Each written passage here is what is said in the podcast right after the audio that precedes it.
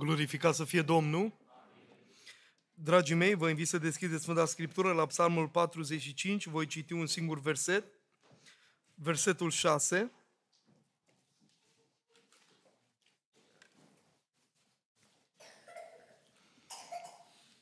Scaunul tău de domnie, Dumnezeule, este veșnic, toiagul de domnie al împărăției tale este un toiag de dreptate. Până aici cuvântul Domnului, vă invit să vă reocupați locurile.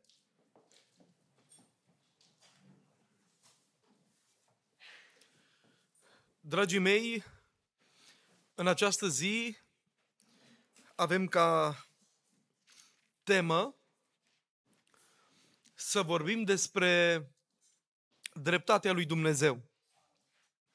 Am observat deseori că Dumnezeu are un fel de a lucra de așa manieră încât când vrea să dezvolte o trăsătură de caracter în cineva,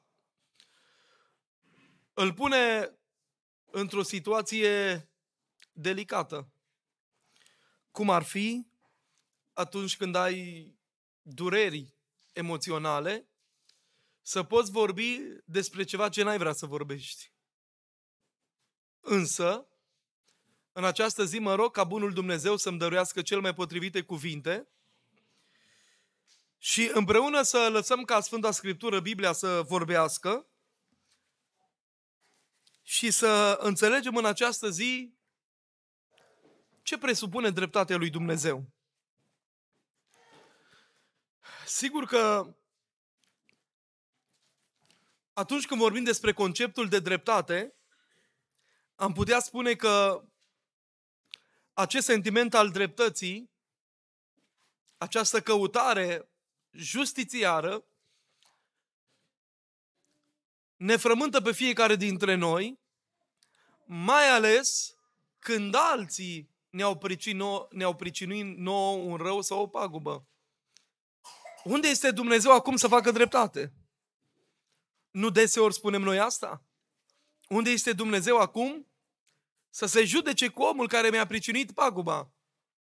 Și deseori ne grăbim să invocăm actul de justiție a lui Dumnezeu atunci când cineva realizează împotriva noastră o faptă sau un act inconvenient nou.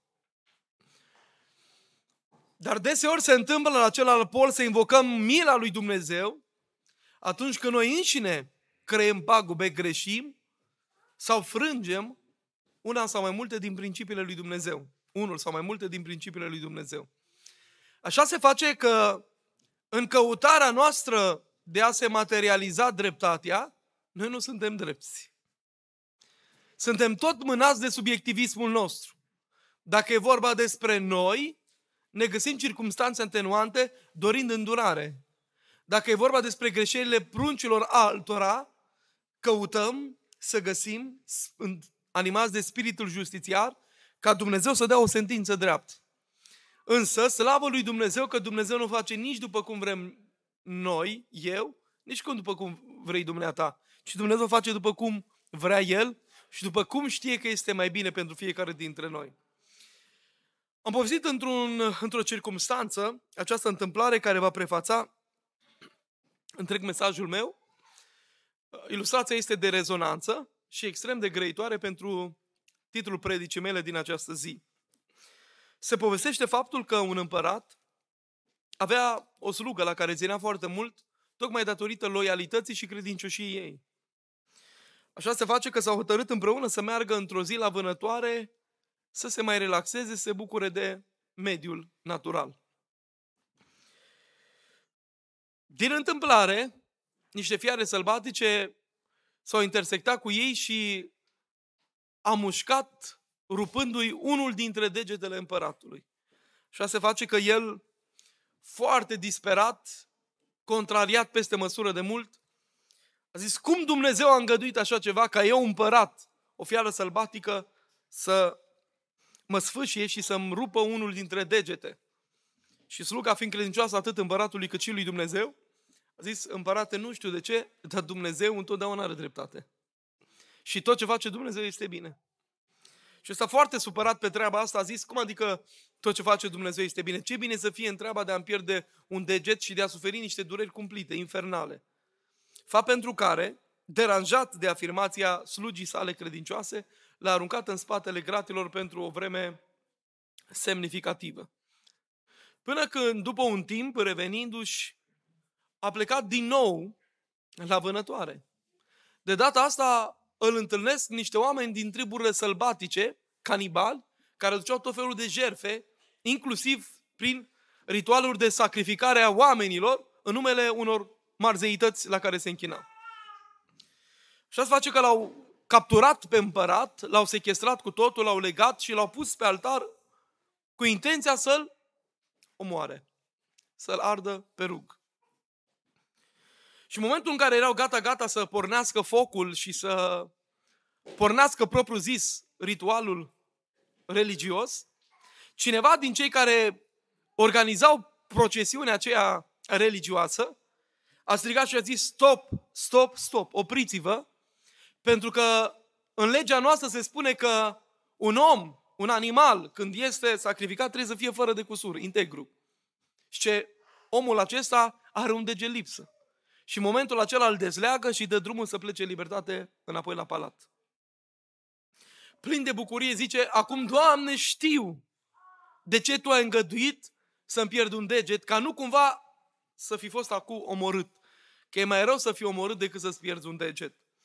S-a dus repede în grapă, a ajuns în, la temnița unde și-a aruncase sluga credincioasă și spune, slugă, acum știu de ce Dumnezeu a îngăduit drama pierderii unui deget, ca nu cumva eu să fiu omorât pentru întotdeauna. Dar zice, totuși am încă o dilemă. Am înțeles de ce Dumnezeu a îngăduit să-mi pierd eu degetul, dar n-am înțeles de ce Dumnezeu a îngăduit ca tu să ajungi slugă credincioasă în spatele gratilor, fiind privat de libertate și fiind departe de familia ta, de nevasta ta, de copilașii tăi, atâta vreme. La care sluga credincioasă a zis în felul următor. La prima parte a speței eu n-am știut să-ți dau răspunsul și ți-l a adus Dumnezeu prin viața și dinamica ei. Iar la a doua parte a întrebării tale am eu răspunsul. Dumnezeu a îngăduit să ajung eu în spatele gratilor, că dacă eu eram în libertate, fiind o slugă credincioasă, nu mă luai cum de obicei mă luai pe dumneata cu, cu, cu tine să merg la vânătoare și eu fiind integru și degetele uh, întregi și neavând niciun cusur, nu mă sacrifică oamenii aceia pe mine? Așa se face că tot ce îngăduie Dumnezeu este spre binele nostru și Dumnezeu are dreptate întotdeauna. Plecând de la această premiză a faptului că Dumnezeu este fără de greșeală, infailibil și are dreptate în orice act pe care îl săvârșește, chiar dacă nouă ne pare nedrept, dureros, păgubos, Dumnezeu în preștiința, omnisciența și providența sa nu greșește niciodată și are dreptate întotdeauna. Slăvi să fie El pentru asta. Acum, dragii mei, aș vrea în ziua aceasta, în nădejdea că voi deja v-ați mobilizat, Giuliano și Mario, și ați postat gândurile pe care eu le-am consemnat azi noapte și azi dimineață. Când vorbim despre dreptatea divină, vreau să ating trei laturi în această zi. Mai întâi, dimensiunea explicativă, ce înseamnă dreptatea lui Dumnezeu, apoi dimensiunea uh, pe care am numit-o eu exigențele dreptății, ce transmite, nu doar explicarea dreptății, exigențele dreptății, ce vrea să ne transmită dreptatea lui Dumnezeu nouă? Și în al treilea rând să vorbesc despre dimensiunea escatologică a dreptății. Deci mai cu seamă, în prima parte, în dimensiunea explicativă, o să vorbim despre cum manifestă Dumnezeu dreptatea și ce presupune ea. În a doua parte o să vorbim despre dreptatea pe care o pretinde Dumnezeu de la oameni, iar în cea de-a treia parte, dreptatea pe care o va realiza Dumnezeu în escaton, în vremurile din urmă și mai cu seamă în împărăția de o mie de ani și ulterior împărăției de o mie de ani în împărăția cea veșnică și nestrăcăcioasă pe care o va instaura Domnul Dumnezeu. Mi-aduc aminte că Maleahii, în capitolul 2, versetul 17, consemnează aceeași întrebare care de multe ori se aude pe buzele oamenilor, Mai ales atunci când trec prin diferite drame, când își înmormântează mama, când își înmormântează copilul, când uh, cineva drag pierde într-un accident de mașină sau moare mâncat de o boală teribilă de cancer sau alt diagnostic necruțător și implacabil, deseori apare întrebarea aceasta pe care o vedem consemnată și în Maleahii, capitolul 2, cu versetul 17. Unde este Dumnezeul dreptății? Unde este Dumnezeul dreptății? Și mai cu seamă, întrebarea asta trebuie să afirmăm că uneori se găsește și pe buzele noastre, ale celor credincioși, care am făcut legământ cu Domnul și care, prin Harul lui Dumnezeu, am dobândit nașterea din nou. În diferite situații grele, foarte grele, când de pildă cineva spune m-am rugat pentru soția mea și s-a vindecat, având aceeași boală, și altcineva vine spune m-am rugat și am postit mai mult decât tine pentru soția mea și a murit. Dintr-o dată apare pe buzele noastre, Doamne, ce a fost drept cu ăla și n-a fost drept cu mine? Unde ești Tu, Dumnezeul dreptății, când pentru alții dai un răspuns favorabil, iar, alții, iar pentru alții, în accepțiunea noastră, dai un răspuns nefavorabil. Așa se face că în această zi vreau să privim la Cuvântul lui Dumnezeu și să observăm cum definim conceptul de dreptate. Îmi place tare mult ce spune Ieremia, capitolul 12, cu versetul 1. Ca să vedeți că însuși Ieremia, omul lui Dumnezeu, profet al Domnului, a avut niște întrebări. Tu ești prea drept, Doamne, ca să mă cer cu tine. Vreau totuși să te întreb asupra rânduirilor tale. Pentru ce propășește calea celor răi și toți mișeii trăiesc în pace? Ce spune Ieremia aici? Măcar că el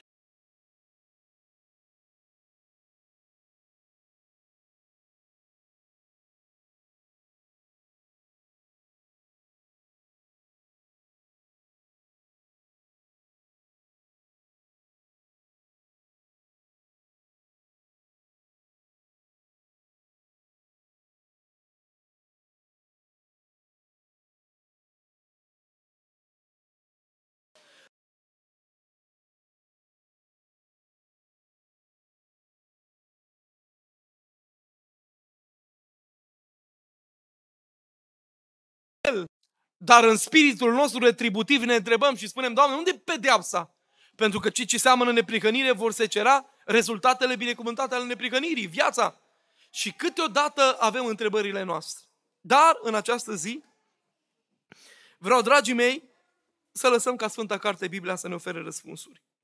Atunci când vorbim despre dreptatea lui Dumnezeu, ne referim la acel principiu moral, juridic și mai ales teologic, care presupune imparțialitate și cere să-i se dea fiecare ce îi se cuvine, să se respecte normele morale și să fie recunoscute în mod echitabil meritele oricărui individ. Cam așa se definește dreptatea în general.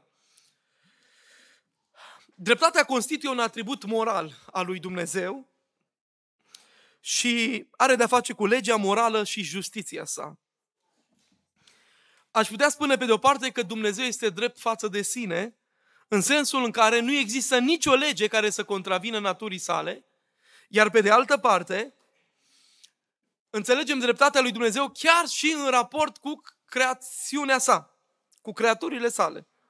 În sensul că nicio acțiune pe care o realizează Dumnezeu nu încalcă codul moralei, eticii și principiilor creștine.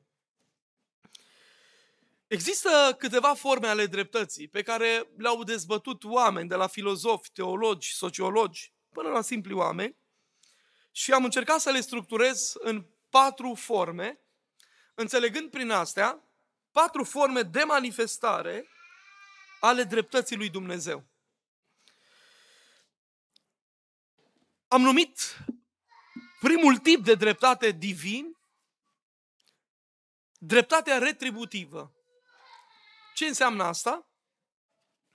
Înseamnă că Dumnezeu în dreptatea sa răsplătește, mun- răsplătește munca, binele, efortul, slujirea fiecăruia, după muncă, efort și valoarea muncii, magnitudinea lucrării pe care a săvârșit-o. Asta înseamnă dreptate retributivă, remuna, remunerativă. Un Dumnezeu care răsplătește binele. Așa se face că, foarte concludent, se consemnează în Genesa, capitolul 18, cu versetul 23,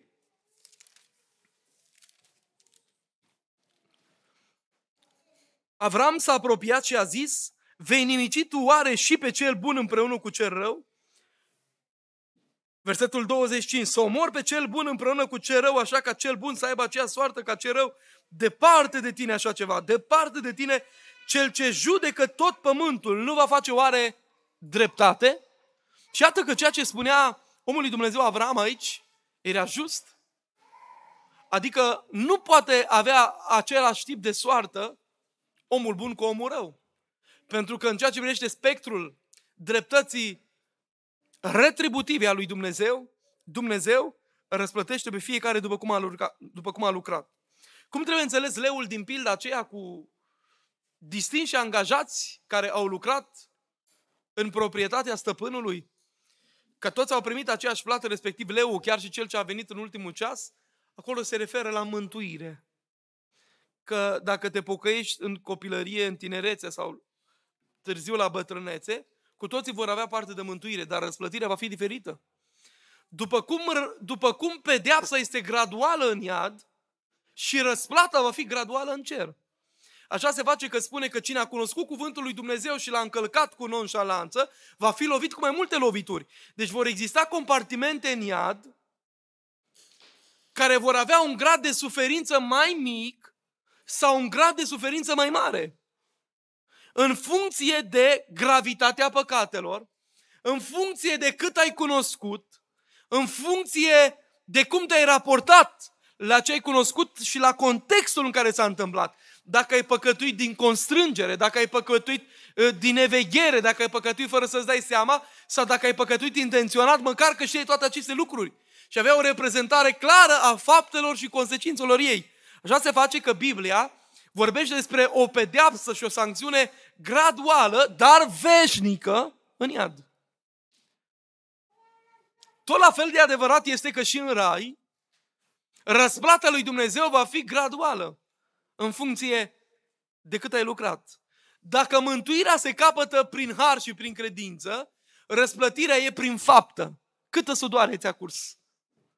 Pentru că nu mi se pare drept ca să fiu acum animat de spiritul justițiat, ca un om care a trăit toată viața asta în lume, în păcate și în desfrâu, să se compare cu unul care din tinerețea lui s-a pus la dispoziția lui Dumnezeu și a făcut evangelizări, studii biblice, post, rugăciune, vizite la bolnav, consiliere celor care sunt apăsați de diferite stări rele, emoționale și altul care toată viața a întors spatele lui Dumnezeu și în ultimul an de zile se trezește, se întoarce la Dumnezeu. Nu mi se pare ca și unul și altul să aibă parte de aceeași răsplătire. Așa că Dumnezeu, în dreptatea sa remunerativă, retributivă, va răsplăti gradual pe fiecare după cât bine, câtă muncă, câtă sudoare i-a curs în viață.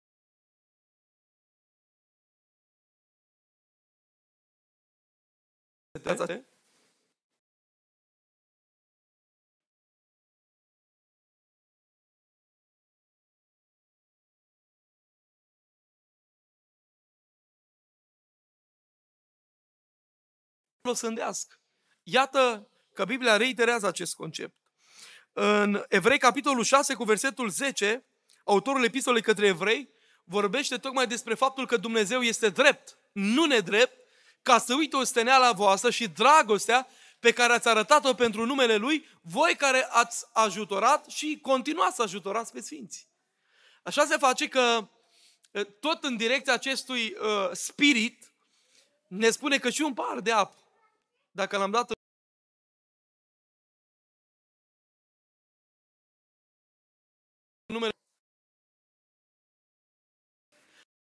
ai făcut un bine unui evanghelist, vei primi răsplata unui evanghelist.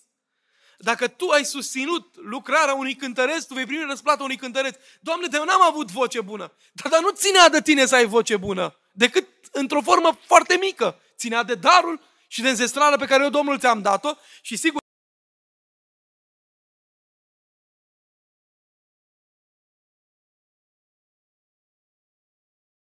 rapid, poate și din alte puncte de vedere, ca să se pună cu totul la dispoziția lui Dumnezeu să facă lucrarea asta, vei primi o răsplată onorabilă ca și un cântăreț.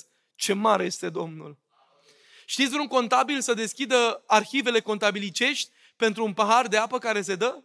Deseori mergi în instituții și te duci și bei din tonomatul ăla și niciun contabil nu s-ar deranja să deschidă uh, registru și să zică nu, amu consemnez că m-a intrat un pahar de apă. Dar Dumnezeu pentru un pahar de apă notează în condica lui și spune a dat un pahar de apă celui însetat. Așa că Dumnezeu nu va uita niciun act de binefacere pe care noi îl facem. Oamenii vor, vor putea uita. Și au uitat de multe ori. Lucrul ăsta n-ar trebui să ne dezamăgească și descurajeze, ci din potrivă, ar trebui să ne îmbucure pentru faptul că vom avea o mai mare răsplătire. Doamne, dă-ne putere în direcția aceasta. Dragii mei, a doua formă a dreptății lui Dumnezeu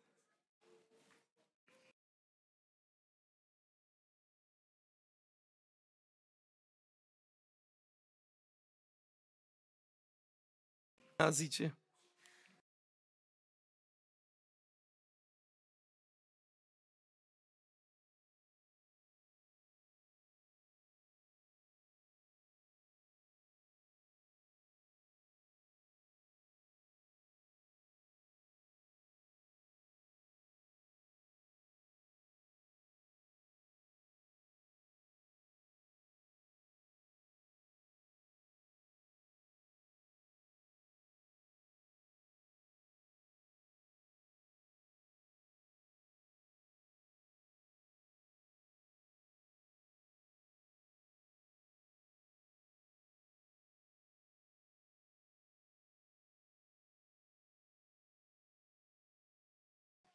Și unor neprihănitul mergea la spital cu copiii, altor neprihănitul mai mult plângea decât râdea.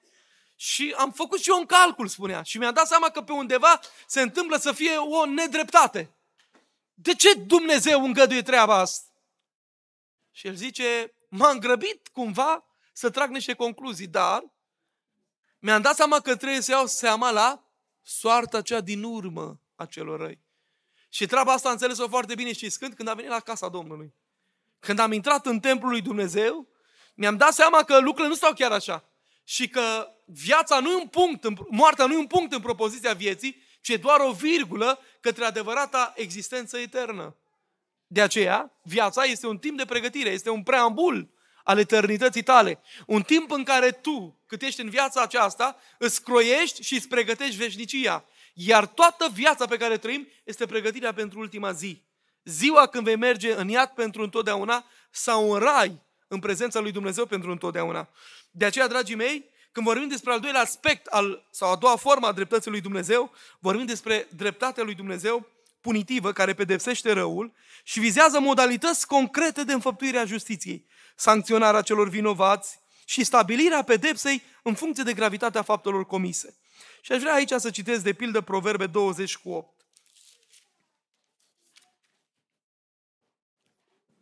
Împăratul care șade pe scaunul de domnie al dreptății risipește orice rău cu privirea lui. Iată că în gândirea lui Dumnezeu, o oficialitate, o instituție, cum a fi aici monar, era chemat să înfăptuiască actul de justiție, de dreptate și să oprime răul cu totul și pedepsind răul, care s-a comis. Acum o întrebare. De ce credeți dumneavoastră că Dumnezeu a instituit ideea de pedeapsă pentru păcat? Iată câteva răspunsuri. Dumnezeu a instituit o sancțiune sau o pedeapsă pentru păcat, în primul rând ca să se elimine răul, să nu mai există păcat. Că omul fără de o pedeapsă ulterioară încălcării principiilor sfinte, nu s-ar fi corijat în veci și ar fi mers mai departe nebunia lui. Așa că Dumnezeu pedepsește răul ca să fie anihilat. Doi. A doua rațiune pentru care Dumnezeu a instituit ideea de pedeapsă, să descurajeze și pe alții, nu că au făcut, ca nu cumva să facă răul, Deseori vom găsi în dreptul biblic, vechi testamentar, că Dumnezeu spunea, pedepsește-i, ca nu cumva ceilalți care au văzut fapta asta grozavă, rea care s-a făcut în Israel, să nu apuce și ei să facă aceleași lucruri. Așa se face că a doua rațiune pentru care Dumnezeu a instituit actul de pedeapsă, de sancțiune uh, în urma păcatului și a răului de orice fel ar fi el, a fost să descurajeze pe alții să facă răul. Și trei, al, trei, al treilea scop pentru care s-a instituit răul este să reabiliteze pe cel păcătos. Să extermine răul, dar nu răutăciosul. Să extermine păcatul, dar nu păcătosul, ci din potrivă, perspectiva lui Dumnezeu este una de ordin reabilitaționist. Așa se face că cineva m-a întrebat odată, o profesoară de drept penal, profesoară universitară și avocată de drept penal, dacă, din punct de vedere teologic, biblic, se poate justifica pedeapsa capitală. Pedeapsa capitală însemnând pedeapsa cu moartea pentru diferite infracțiuni. Cei mai mulți dintre colegii mei au spus, pe vremea când eram student în facultate de drept, că da, se justifică pedeapsa capitală, fapt pentru care America are pedeapsa capitală. Fapt pentru care sunt o grămadă de țări arabe, unde numai dacă te-a prins cu droguri, vei suporta pedeapsa capitală, moarte. Uh, dacă, de exemplu, în America ai făcut o crimă, tu vei suporta pedeapsa capitală. Moarte pentru moarte. Viață pentru viață. E și vreau să vă spun, dragii mei, că sunt state destul de multe care au în justiția lor și mai exact în dreptul penal, ideea de pedeapsă capitală. Avem în Vechiul Testament, în dreptul biblic, o grămadă de versete care justifică pedeapsa capitală. Omoară tot ce lui Amalek. Cine a fost prins ca omorât, varsă sânge pentru sânge. Și în Vechiul Testament există ideea de pedeapsă capitală în mod uh, uh, fără echivoc. Dar acum vă întreb eu pe dumneavoastră. Ce ziceți? Dacă, de exemplu, un interlop va romorâ pruncii dumneavoastră, unul, doi sau trei pe care îi aveți, printr-un act de cruzime și fără să aibă copiii vreo vână, pur și simplu că e nebun.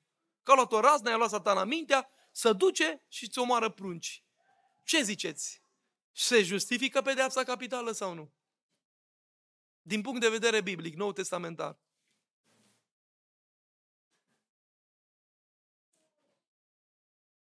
Ce fain e să răspund la întrebare că nu se întâmplă asta. Dar cunosc povestea unui pastor din America,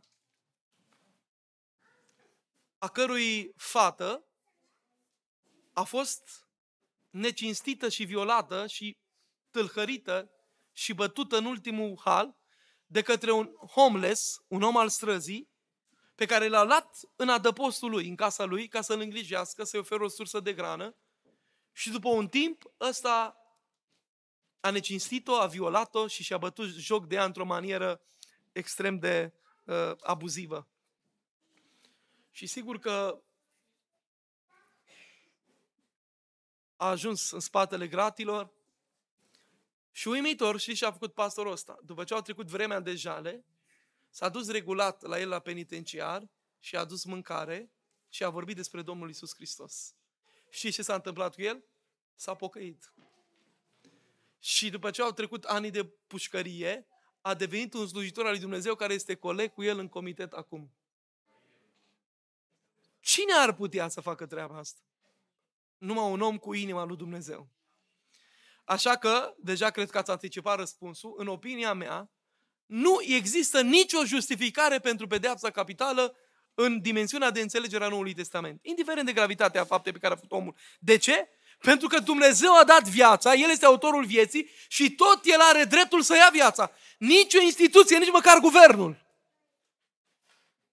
Iar mai mult decât atât, ce știe guvernul eu sau dumneata dacă omul, fiind anuncat în spatele gratilor, pedeapsă cu care sunt de acord pentru a, fapte infracționale, poate că are timp să se pocăiască, să se re, re, să se, să-și repare relația cu Dumnezeu și cu cel pe care l-a păgubit, chiar dacă nu mai poate aduce în viață pe cea pe care, sau pe cel pe care l-a omorât, cu toate astea el se poate restaura, îndrepta, reabilita și întoarce la Dumnezeu.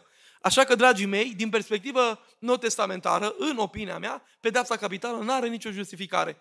Omul are șansă la pocăință până în ultima clipă când mai are o ultimă bătaie în inimă, el poate să se întoarcă la Dumnezeu. Așa ca să nu ne furăm noi șansele oamenilor care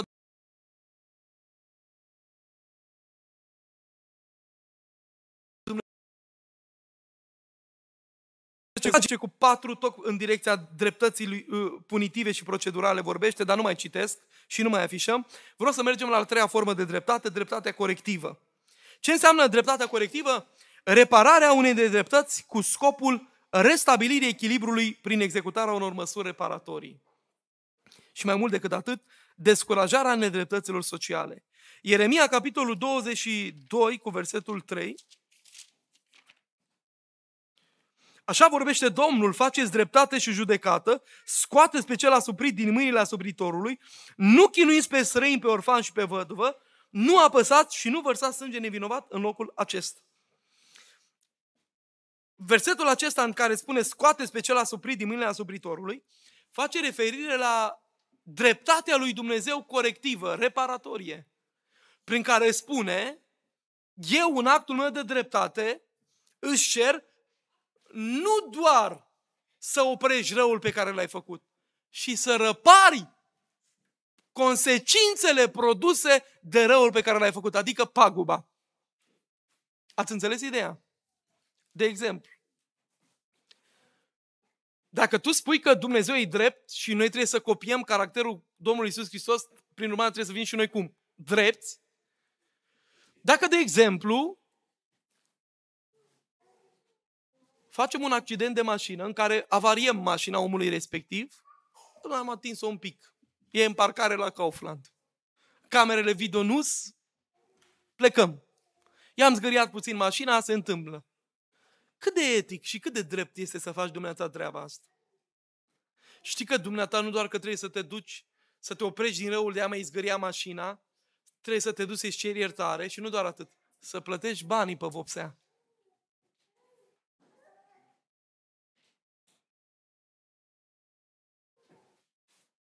Să te duci și să repari paguba pe care ai produs.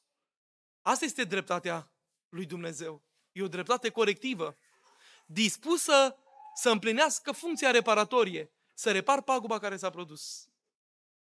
Așa că, dragii mei, bineînțeles, dacă omul te înțelege și ce, domne, și eu pot greși de multe ori, vedi de treaba ta, ești exonerat de răspundere. Dar dacă omul te duce în punctul în care trebuie să repari paguba produsă, trebuie să faci treaba asta. Să-ți asumi problema asta. Că mâine s-ar putea să fie rândul tău și ai vrea să nu fugă cel care ți-a pricinuit paguba și să-ți repare paguba. De aceea, cred că la capitolul acesta, uneori, noi încercăm să ne erijăm. Și vă spunem în această zi, dragii mei, lumina Scripturii, că dreptate înseamnă și dimensiunea corectivă a ei. Repară. Amintiți-vă de Zachiu când s-a pocăit. Știți că sunt unii care zic, m-am pocăit. Am păgubit și pe ăla, și pe ăla, și pe ăla, dar am m-am pocăit. El mai are vreun milion de euro în cont, dar nu repară pagubele. Știe că anul trecut, în până să pocăiască, l-a păgubit pe ăla cu 2000 de euro, pe cealaltă a păgubit-o cu 3000 de euro, pe celălalt cu 5000 de euro și amu zice, eu sunt pocăit. Și după un an de zile toți, s-a pocăit businessman-ul. Ce facem cu businessman-ul care s-a pocăit? Îl punem la învon. Nu zice, s-a pocăit un businessman la noi, care are bani mulți. Uite cum l-a cercetat Dumnezeu, am să aduc el mărturia lui. Și eu mă fac mic și stau acolo în bancă și zic să ne fie rușine. Că ăsta nu s-a pocăit cu adevărat. Că dacă se pocăia ca adevărat, zicea Cazacheu, o, dacă am năpăstuit pe cineva, dau înapoi. Știți de ce a zis el împătrit? Pentru că era legea, dacă vechi testamentară, dacă ai luat o oaie, trebuie să plătești de patru ori mai mult. Așa că el a a lucrat potrivit cu legea vremii de atunci. Dumneata trebuie să lucrezi potrivit cu legea vremii de acum. Câtă pagubă ai produs, atâta trebuie să repari. Cât ți-a furat omul înainte să pocăiască? 2000 de euro din cont? Să nu crezi că pocăință înseamnă am mai iertat Dumnezeu toate păcatele. Eu am încă posibilități să-mi pot repara pagubele și să plătesc datoriile, dar nu mai fac treaba asta. Nu! Pocăință înseamnă, pocăința autentică, să te duci să dai bani înapoi. Nu să-l pui la învon și nu să-l faci vedetă și predicator și mare om al lui Dumnezeu. În primul rând să repare. Pentru că omul ăla va zice, bă, dar tu acum 2 ani mai păgubit cu bani, mi-am luat adio că mi mai dai. Ce se întâmplă că vii și îmi dai și cu dobândă penalități de întârziere? Păi zice, ce s-a întâmplat, frate? Ce? M-am pocăit. Păi el o să înțeleagă cu adevărat lucrarea pocăinței și mâine s-ar putea să zică și el, și eu mă întorc la Dumnezeu.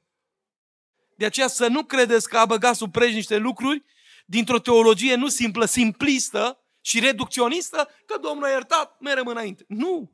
Vreau să vă spun în această zi că dreptatea corectivă înseamnă să și repari ceea ce poți repara. Uneori s-ar putea să nu mai poți repara. Poate nu te mai ajută condiția financiară, poate că nu te mai ajută sănătatea, sau sunt un cumul de factori care nu te mai pot ajuta. Dar cât poți repara, repară. Doamne ajută-ne și binecuvintează-ne. Și apoi poți cânta hai la rai. Dar până atunci, stai discret. Și în fine, a patra formă a dreptății lui Dumnezeu, am numit-o eu dreptatea restaurativă. Și mă refer aici la restaurarea pe care Domnul Dumnezeu a întocmit-o prin planul acesta de salvare al omului, realizat în Isus Hristos și aplicat astăzi prin Duhul Sfânt. Așa că omul se poate reconcilia cu Dumnezeu potrivit cu ce spune 1 Ioan 1 cu 9 sau Roman capitolul 1 versetul 16 și 17, o Roman capitolul 5 versetul 1. Deci fiindcă suntem socotiți, nepricăniți prin credință, nepricănit acolo este dicaiosune în greacă, adică drepți, suntem drepți. Cum adică ești drept? Ești drept prin credință. Drept prin credință se referă la ceea ce tot în urmă cu câteva joi ni s-a vorbit, justificarea, îndreptățirea pe care ți-o face Domnul. Să uită Domnul prin jertfa Fiului Său Iisus Hristos la tine și spune, peste tine planează sângele Domnului Iisus Hristos. Tu ești drept în fața mea, tu ești neprihănit în fața mea, tu ești curat în fața mea. De ce? Pentru că peste tine este un semn al protecției. Sângele Domnului Iisus Hristos pe care l-ai acceptat în viața ta și stăpânirea căreia ai dat voie să intre în viața ta, respectiv stăpânirea Domnului Isus Hristos. Acest tip de dreptate este dreptatea restaurativă. Un Dumnezeu care, așa cum suntem noi, ne acceptă, vine în viața noastră, ne schimbă, ne transformă și ne substituie pedeapsa noastră. Ce, ce spun prin ideea de substituire? Noi meritam cu toții moartea și plata păcatului, clar, spune Biblia, este moarte. Noi trebuia să murim pe cruce în locul Domnului Iisus Hristos prin păcatele pe care le-am comis. Unul sau mai multe, era suficient unul ca să poți fi condamnat la moarte pentru întotdeauna. Uh, fără jerfă și fără vărsare de sânge, decretul lui Dumnezeu era că nu există iertare. Așa se face că în Vechiul Testament erau acoperite păcatele prin sacrificarea animalelor, iar în nou legământ prin sacrificarea mielului numit Iisus Hristos. Și Iisus Hristos a fost adus ca jertfă și a zis, eu mor în locul lor și eu iau de la ei păcatele lor și condamnarea de la ei, iar eu le dau de la mine neprihănirea mea. Asta este, dacă vreți, ă, ă, substituirea pe care a făcut-o Domnul Isus Hristos. A luat de la noi păcatele și condamnarea noastră și nouă de la El ne-a dat neprihănirea Lui. Mărire Domnului pentru asta. Aceasta se numește dreptatea lui Dumnezeu restaurativă, care reconciliază, reabilitează pe om și în Hristos suntem văzuți ca oameni drepți. Iată patru forme ale dreptății lui Dumnezeu. Mergem către următorul slide, fiindcă vreau să intru într-un aspect mult mai practic și mult mai profund, și anume, să vorbesc în a doua parte despre exigențele dreptății. Ce vrea să reclame dreptatea lui Dumnezeu? Ce pretinde Dumnezeu de la noi? Păi Dumnezeu pretinde de la noi să fim și noi drepți. Dacă El este drept, noi trebuie să-i preluăm natura și caracterul și noi înșine să fim drepți în relațiile cu cei de lângă noi, în relațiile cu bunurile altuia, în relația cu munca altuia. Și o să face că Sfântul Apostol Pavel spune, dacă te-ai angajat cineva la o locul de muncă, muncește, domne, cu responsabilitate și nu te fă că muncești numai când vine el și când pleacă el, tragi chiulul. Nu! Tu trebuie să slujești ca Domnului care e pururi acolo prezent și vede treaba asta. Ce ziceți?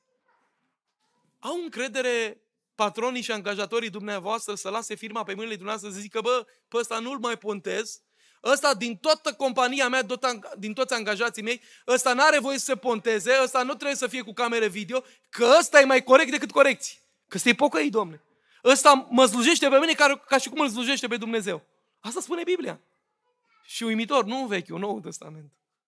Ca să încercați să vă erigească lucrurile erau altfel. Nu. Dumnezeu este același ieri, astăzi și în veci. Așa că, dragii mei, Dumnezeu să ne ajute în privința aceasta. Îmi place tare mult ce spune Samuel în 1 Samuel, capitolul 12, versetul, versetul de la 12, cred că este. 1 Samuel, capitolul 12.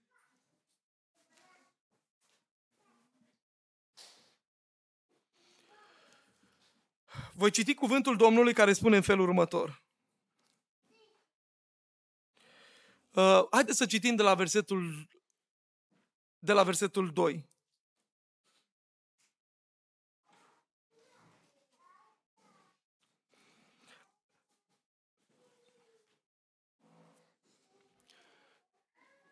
Cât despre mine, zice Samuel, eu sunt bătrân, am albit, așa că fiii mei sunt cu voi. Și auziți aici, am umblat înaintea voastră din tinerețe până în ziua de astăzi. Și fiți atenți cum.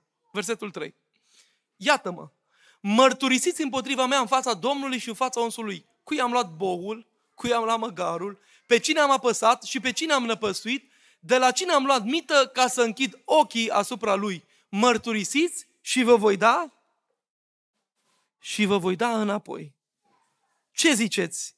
La finalul vieții unui om, cum era finalul vieții lui Samuel, câți dintre noi am putea spune treaba asta? Mărturisiți împotriva noastră. Eu m-am purtat cu dreptate. Ce presupune dreptatea pe care noi trebuie să o manifestăm în raport cu cei de lângă noi, cu Dumnezeu și cu bunurile care ne înconjoară? Iată câteva elemente. În primul rând, dragii mei, noi trebuie să înțelegem prin dreptate, și vă rog să afișați slide-ul, prima dimensiune a dreptății pe care Dumnezeu o pretinde de la noi este corectitudinea. E doar în spate. Corectitudinea în relație cu oameni, cu bunuri, cu muncă. Și vreau să citim mai multe versete. Amu e complicat pentru mine.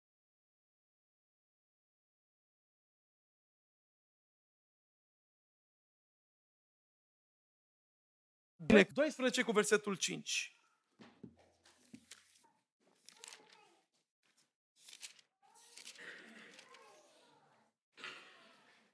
Ce bine îi merge omului care face milă și împrumută pe altul și care își rânduiește faptele după? Ce înseamnă dreptate aici? Corectitudine. Orice ce faci, să o faci cu obiectivitate, într-un mod corect în declarații, în vorbire, în faptă, să fii un om punctual, drept, corect. Este prima dimensiune de înțelegere a dreptății pe care Dumnezeu o pretinde la noi. Corectitudinea. A doua dimensiune la care face referire Domnul Dumnezeu când pretinde dreptatea de la noi și îmi place, îmi place ce spune Proverbe 29 cu 4 acolo. Un împărat întărește țara prin dreptate dar cine ia mită o nimicește. Așa se face, dragii mei, că numai prin dreptate un stat, un guvern, o țară, o lume, un proiect rămâne în picioare și este sustenabil. Dar când principiile dreptății sunt încălcate, societatea se dezintegrează și se ajunge la un mare haos. Ne rugăm din toată inima ca Dumnezeu să ridice la conducerea țării oameni drepți și cu frică de Dumnezeu. În primării, în consiliile locale, județene, în parlament, în guvern, în Camera Deputaților, în Senat, Dumnezeu să ridice oameni cu frica lui Dumnezeu care să înfăptească dreptatea, înțelegând prin asta corectitudinea. Apoi, dreptatea pretinde al doilea ingredient cheie. Curăția morală și spirituală. Ne referim aici la ce spune Isaia, capitolul 26 cu 7, nu mai afișăm, din criză de timp. Iar a treia dimensiune a dreptății pe care Dumnezeu o pretinde la noi este credincioșia, loialitatea față de El și față de oameni. Ce ziceți? E important să ai lângă tine oameni care să-ți fie fideli și credincioși? Să nu ducă vorba de la Ana la Caiafa? Să nu spună ție într-un fel și să exagereze lucrurile și să le, înfru- să le uh, înflorească și apoi să le zică că de fapt sunt altfel? Eu vreau să vă spun că un om drept este credincios nu numai lui Dumnezeu, și slujitorul lui Dumnezeu, și prietenilor de lângă el, și tuturor celor care îl înconjoară. Iată un al treilea aspect al dreptății, credincioșia. Aș vrea acum să citesc un cuvânt pe care l-am explicat și aseară la Buriaș, unde am fost la serviciu de evangelizare. Cuvânt din care Dumnezeu mi-a vorbit în mod special joi când eram la hotel în Anglia. Și vreau să citesc din Habacuc de la capitolul 3, de la versetul 17 până la 19. Ca să vedeți credincioșia și dreptatea acestui profet. Căci chiar dacă smochinul nu va înflori, vița nu va da niciun rod, rodul măslinului va lipsi și câmpiile nu vor da hrană, oile vor pieri din staule și nu vor mai fi boi în grajduri, eu tot mă voi bucura în Domnul, mă voi bucura în Dumnezeul mântuirii mele. Slăvit să fie Domnul. Și iată versetul cheie. Domnul Dumnezeu este tăria mea. Este versetul pe care nu l-am înțeles până joi în hotel în Anglia. El îmi face picioarele care a cerbilor și mă face să merg pe, zice stare, pe înălțimile mele. Care sunt înălțimile lui Habacuc? Când vine la Amvon și povestește, am făcut ungerea cu un de lemn și cancerosul s-a vindecat, iartă-mă că spun, nu-i înălțimea ta, e lui Dumnezeu. Când te duci și spui, am fost la evangelizare și în neputința trupului meu sau uh, emoționalului meu, Dumnezeu a lucrat și câteva suflete s-au întors la Domnul, nu e înălțimea ta, e înălțimea lui Dumnezeu. Dar care să fie înălțimea lui Habacuc? Și fiți atenți, că prin asta mi-a vorbit mie Dumnezeu. Știți care este înălțimea noastră? Să alegi să rămâi credincios lui Dumnezeu chiar și atunci când nu lucrează cum vrei și te aștepți tu.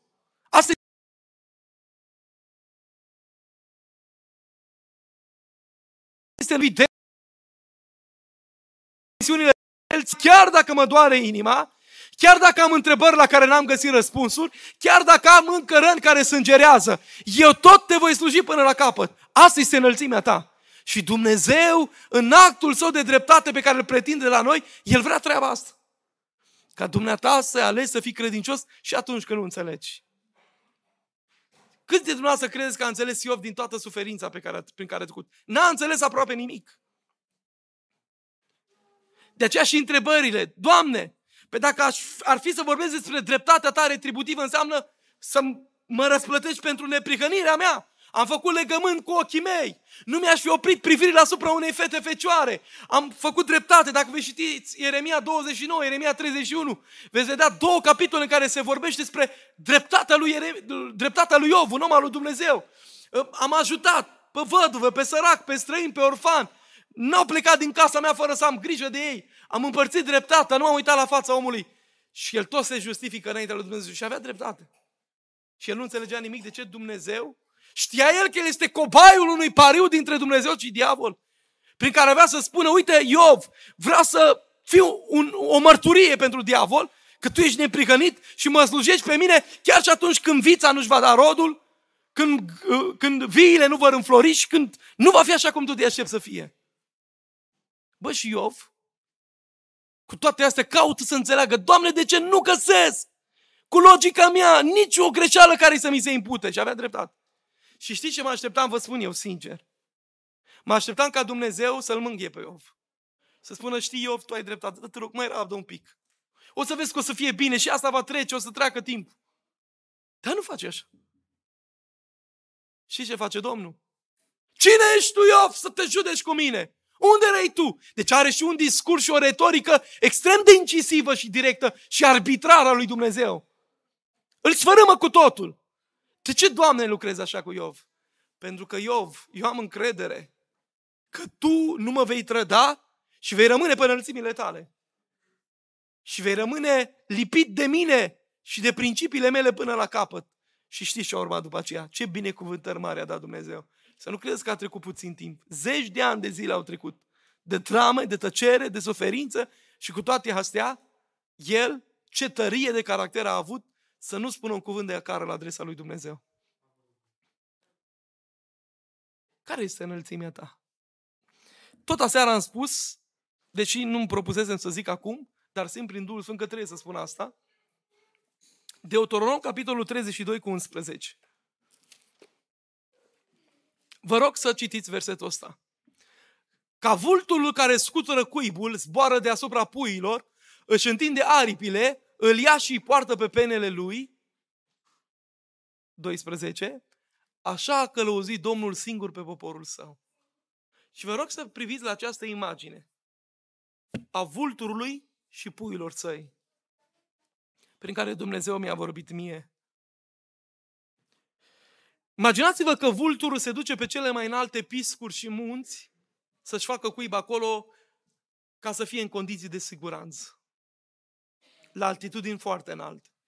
Și se nasc puișorii și în fiecare zi se duce și aduce grană și vine și îl protejează cu penele lui pe pui și tot zboară vulturul tata și iar se întoarce și aduce grană. Și într-o zi, când începe să crească puiul de vultur, se uită că de și spune, tata, ce ce, ce faci tu acolo? Zice, ce fac eu se numește zbor. Zice, și eu vreau să zbor. Puiule, dacă vrei să înveți să zbori, va trebui să înțelegi că trebuie să plătești un cost teribil. Și tata îi explică. Și la un moment dat face el un calcul în mintea lui și zice puiul de vultur, tata, știi ce? Lasă-mă în cuibul meu.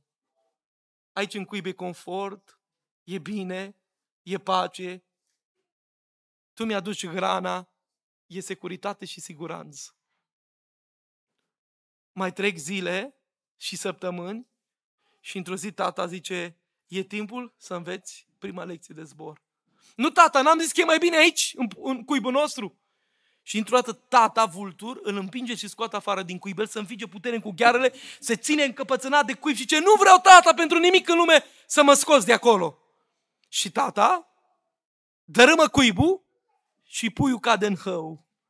Și când e gata să se prăbușească, să fie lovit de stânci, tata vultur se bagă cu aripile sub el, îl protejează, ridică din nou la înălțimi de zeci și sute de metri altitudine, iarăși îi dă drumul de la înălțime, iarăși când e gata, gata să prăbușească de stânci, se bagă sub el și uite așa îl protejează. Imaginați-vă că a trecut prima zi a lecției de zbor și seara ajunge în cuib. Și stă în cuib și vorbește cu tata și îi spune tata, ce a fost ziua de astăzi? A fost o zi dramatică și teribilă pentru viața mea. De ce ai ales să mă zdruncini și să mă doară atât de tare? Te rog să nu mai faci asta niciodată. Ei, puiule, asta s-a numit lecție de zbor. Tata, dacă asta înseamnă lecție de zbor, nu mai vreau să zbor niciodată. Și se roagă de taică și postește și spune, tata, să nu mă mai treci niciodată că eu am crezut că mă iubești. Și m-ai lăsat în haos să mă chinui, să lupt cu curenții de aer, cu vântul. Eu am crezut că mă iubești, te rog, dacă mă iubești, lasă-mă în cuibul meu, lasă-mă să stau aici. Bă, și parcă n-a auzit tata nici postul lui, nici rugăciunea lui, nici lacrimile lui și a doua zi dimineața îl scutură, îl dă afară din cuib și iarăși îl aruncă în hău și e gata din nou să se prăbușească de stânci și iarăși tata vultur se bagă cu penele sub el și ridică și așa trec câteva zile și ușor, ușor puiul de vultur începe să învețe să zboare. Acum simte controlul, se bucură de fiecare adiere de vânt și el însăși poate fi liber și independent. Și îmi dau seama că trec săptămâni și luni de zile și se întâlnește într-o zi din nou puiul de vultur cu tata vultur, într-o seară și stau la umbra unui copac și discută împreună. Tata, vreau să-ți mulțumesc pentru toate rugăciunile pe care nu mi le-ai ascultat și pentru toate momentele în care am crezut că sunt abandonat, că sunt zdrobit, dar de fapt tu mă învățai o lecție de zbor. Ca vulturul care își poartă cu penele lui puii, așa s-a purtat Domnul Dumnezeu cu poporul său și cu dumneata.